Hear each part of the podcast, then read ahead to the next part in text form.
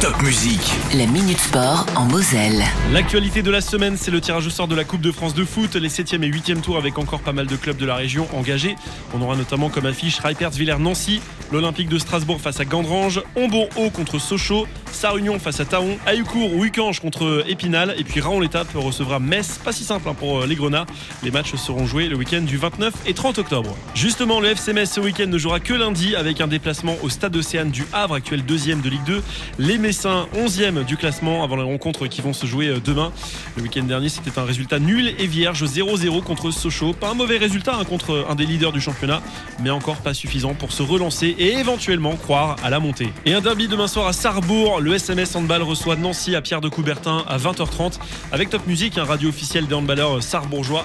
Les Yellow Fox restent sur trois victoires consécutives en championnat, donc une belle série à poursuivre demain, donc face aux voisins nancéens pour la sixième journée de Pro League. On y sera vingt heures trente, Sarrebourg, Nancy à Pierre-de-Coubertin.